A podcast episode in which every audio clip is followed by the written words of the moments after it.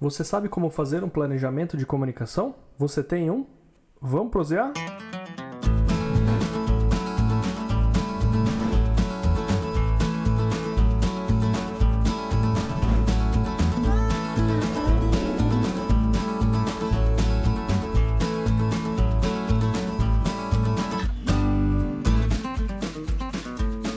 Bem-vindo, bem-vinda ao podcast Dedo de Prosa.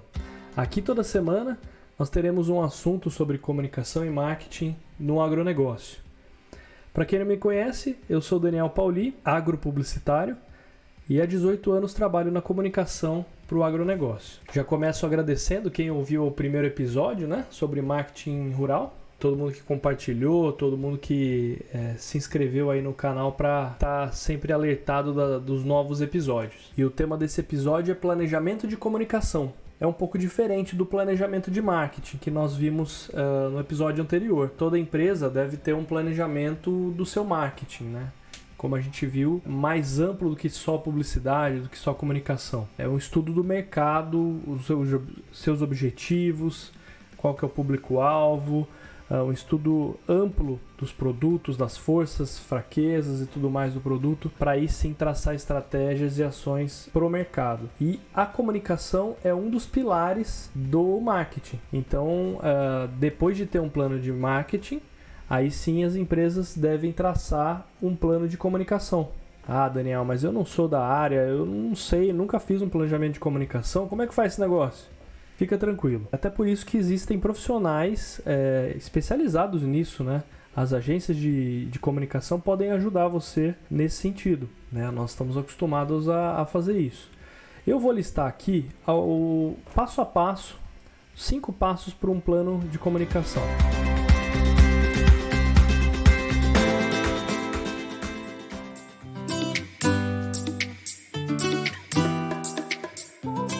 Primeiro passo, definição dos objetivos. Tudo começa com os objetivos, definição dos objetivos. Costumo dizer, para fazer uma viagem, a gente sabe aonde a gente quer chegar, né? E aí sim a gente pode pegar os melhores caminhos, se planejar, ver o quanto de combustível que eu vou precisar para até chegar lá, se vai ter pedágio, como que vai ser a rota, horário, quanto tempo que eu vou gastar nesse trajeto. Então aí você se planeja. Aí você vai buscar estudar o roteiro e tomar o melhor caminho, é, se preparar para essa viagem. Então tudo começa com a definição dos objetivos. Primeiro passo aí. Trazendo um exemplo para planejamento de comunicação, nós trabalhamos bastante branding, né, que é um trabalho de marca, de construção de marca. E é importante saber inicialmente aí qual o posicionamento que a marca deseja, qual a imagem ela deseja ter no mercado como ela quer ser vista no mercado. E aí sim, é, esse é um objetivo, e aí nós vamos fazer todo o trabalho para alcançar esse objetivo. Segundo passo é definir o público-alvo. Para se planejar a comunicação, é importantíssimo saber qual é o perfil do público que vai receber essa mensagem. É, ainda mais, o público que a empresa deseja, que a marca deseja atingir.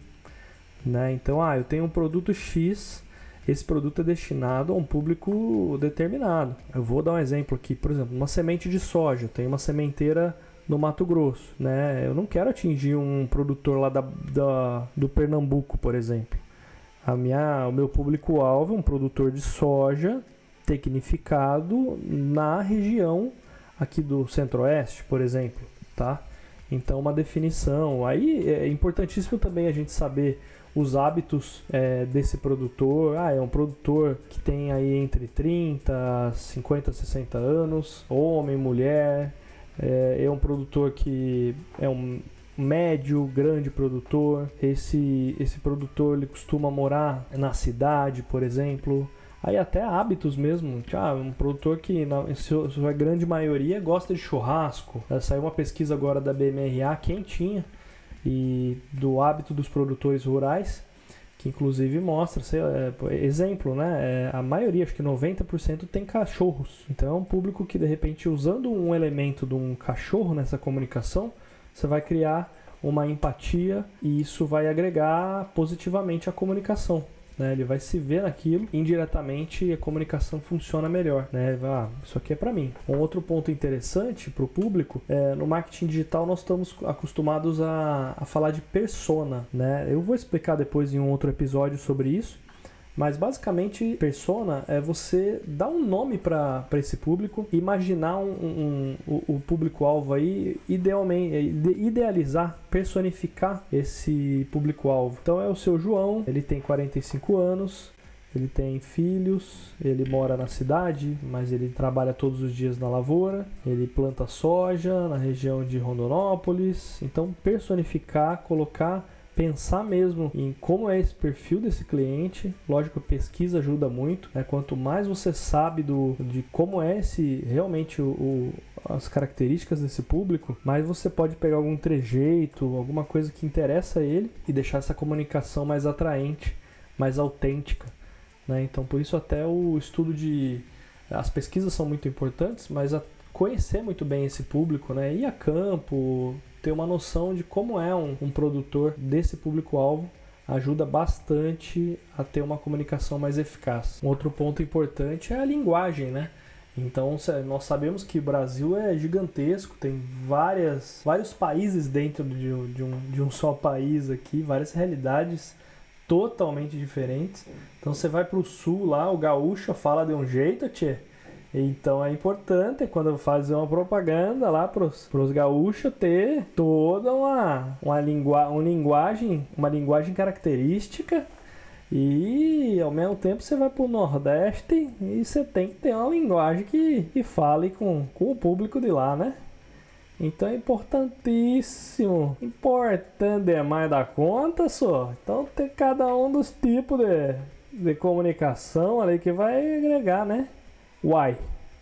Então, importantíssimo a gente fazer um estudo legal do público. Fizemos uma vez uma campanha de rádio para Ginomoto. O público era produtores de frutas e a gente tinha um, e nós tínhamos três públicos, três regiões importantes a atingir, que era Nordeste, lá Vale do São Francisco, Petrolina, Juazeiro, Minas, a parte ali de, do Triângulo Mineiro, produtor, grande produtor de hortaliças, e lá no sul, produtores de maçã, de frutas no sul, Santa Catarina e sul.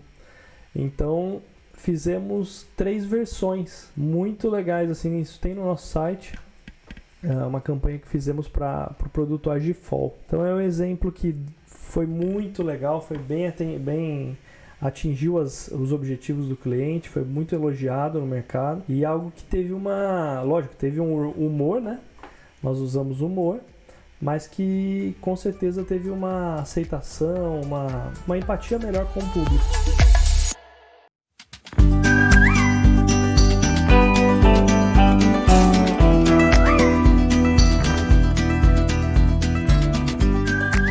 Terceiro ponto é a definição do orçamento, o budget. Importantíssimo também saber o quanto a empresa está disposta a investir nessa comunicação, esse planejamento, para que a gente possa nortear isso, né? Não adianta a gente falar também que, ó, nós queremos atingir Brasil inteiro e ter uma verba bem reduzida, que vai ser é, quase que impossível, né? Então é importante a gente ter um norte de, de quanto vamos ter disponível aí para fazer um trabalho de comunicação. E isso vai nortear, inclusive, quais os meios possíveis, né? Com uma verba super reduzida, esquece TV, sabe? Então vamos trabalhar com marketing digital, coisas assim e como a verba é um pouco maior, a gente pode trabalhar vários meios, que é o ideal, né? A gente não ter um meio único, a gente ter um, um mix ali, né? Um cross-mídia, né? Fazer um, um, trabalho de várias mídias que se fortalecem, né? Então, o produtor ouve no rádio, ele passa ali na rodovia, ele vê um outdoor, depois ele abre o celular dele e vê um, um vídeo ali no YouTube, é impactado também numa comunicação digital, nas redes sociais, e isso fortalece toda uma comunicação. Né? Igual no rádio, aquela máxima, né? Realmente, você ouve uma vez o comercial na rádio, você não lembra nem a marca, né? Ouve duas, pô, já te marca, já, você já sabe de quem, de quem que é aquela comunicação. Ouve três, você acaba até gravando parte do, do da mensagem o V4 você já está até familiarizado. Né? O importante também é a questão da frequência, é não ultrapassar também limites, né? Para que não fique chato, né? Mas calma que vamos falar em outros episódios sobre rádio, sobre mídia, um pouco mais sobre frequência também. Ainda no orçamento, é importantíssimo a gente ter essa base de quanto a empresa está disposta a investir, porque é aquele negócio, a gente pode superestimar ou subestimar essa verba. Então, teve um exemplo de um cliente que comentou que a agência sugeriu de mandar o produto para a lua, sabe? Muito legal, fora da caixa e tudo mais, mas, meu, só a Tesla pode mandar. É, vai ter verba e para fazer uma ação nesse nível, né? Então é, é, algo muito inviável. Então é importante a gente ter noção, ter uma, uma base de quanto a gente pode até onde a gente pode ir para fazermos uma, um planejamento coerente e viável. Né? Ah, não, Daniel, mas eu não tenho essa verba orçada. Não tem problema, pelo menos um, uma ordem de grandeza, sabe? Essa é 10 mil, se é 50, se é 100, para a gente ter uma, um mínimo de, de, norte possível. Isso vai nos ajudar bastante a poder montar, montar algo coerente e viável para a comunicação da sua empresa aquele negócio. Não adianta a gente ter uma ideia maravilhosa, uma campanha, um conceito super criativo e não colocar isso no mercado, né? Ficar internamente na empresa. Um desperdício assim que não vai funcionar como comunicação aí para para fortalecer a marca da empresa no mercado. Então é importante o investimento, ter noção sobre quanto a empresa está disposta a investir é importantíssimo para a gente planejar de forma eficaz.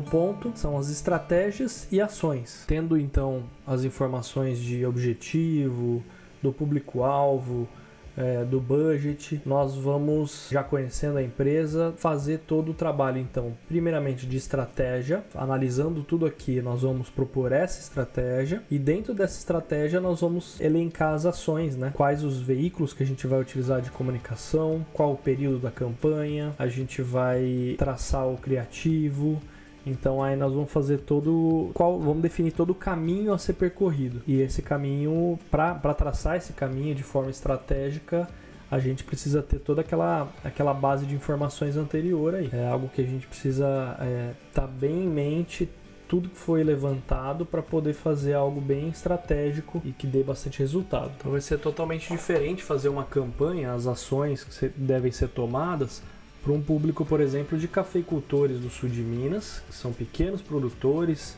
é, sítios pequenos, e fazer uma campanha para produtor, grandes produtores de soja do, do centro-oeste, né, que são grandes empresas, né, grupos agrícolas. É, esse público é absurdamente diferente, né, os hábitos tudo mais.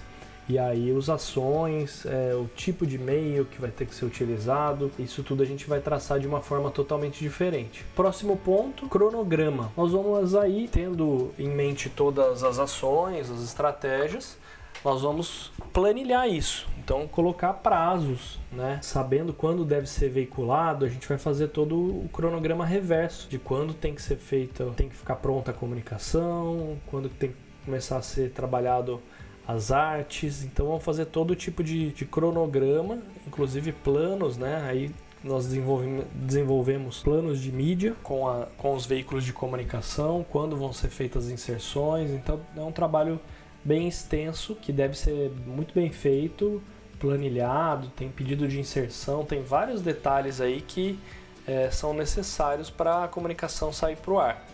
Né? Então a agência de publicidade vai poder ajudar bastante a empresa a executar isso, né? a planejar para poder executar da melhor forma possível, não perder prazos, não atrasar em nada.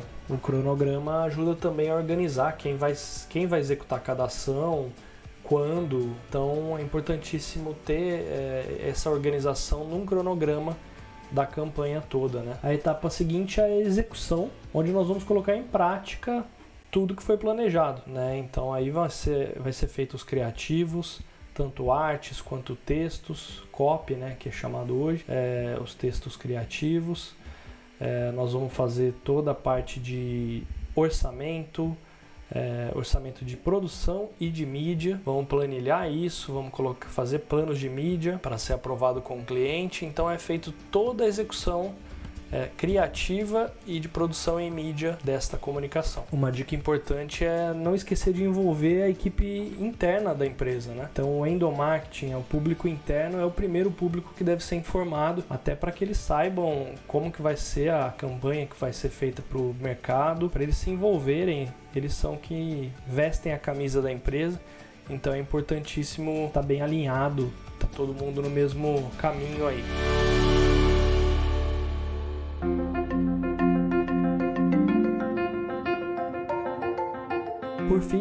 Última etapa é a avaliação.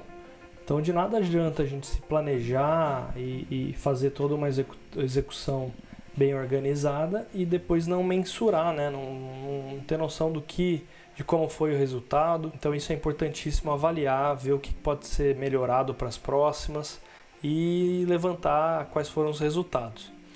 Nisso, o marketing digital né, tem uma enorme vantagem, porque a gente pode é, cada real gasto ali a gente pode mensurar, saber quantos cliques retornou, quantas visualizações, ter uma mensurar totalmente a campanha, os resultados, né?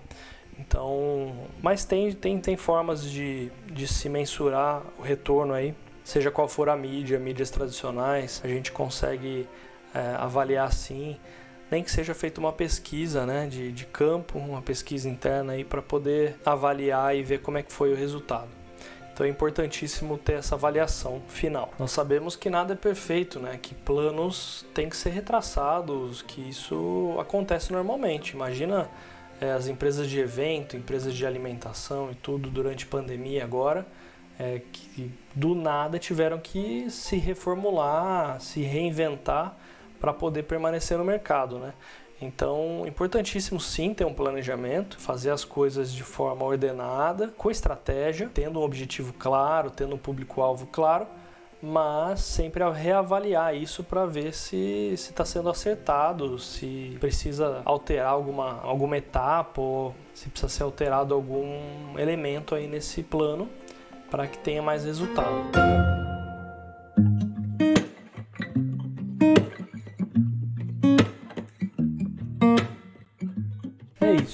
Espero que você tenha gostado. É, aqui no podcast a gente faz de uma forma mais tranquila, falando um pouco mais. Espero que, que tenha sido produtivo para você, que você ouça aí e aprenda um pouquinho. A gente compartilhar como, né, conhecimento, isso é importante. E espero trazer sempre novas, é, novos insights e novas informações para agregar para você. Tá bom? Eu vou fazer aquele pedido de sempre, então se você puder compartilhar isso com alguém, com um colega, com alguém que, que faça sentido também ouvir, um, um, um parceiro aí que também trabalha no agro, isso vai ser muito importante pra gente. Curtir aí, seguir a gente nas redes sociais, né? Meu Instagram é Daniel Pauli, tudo junto.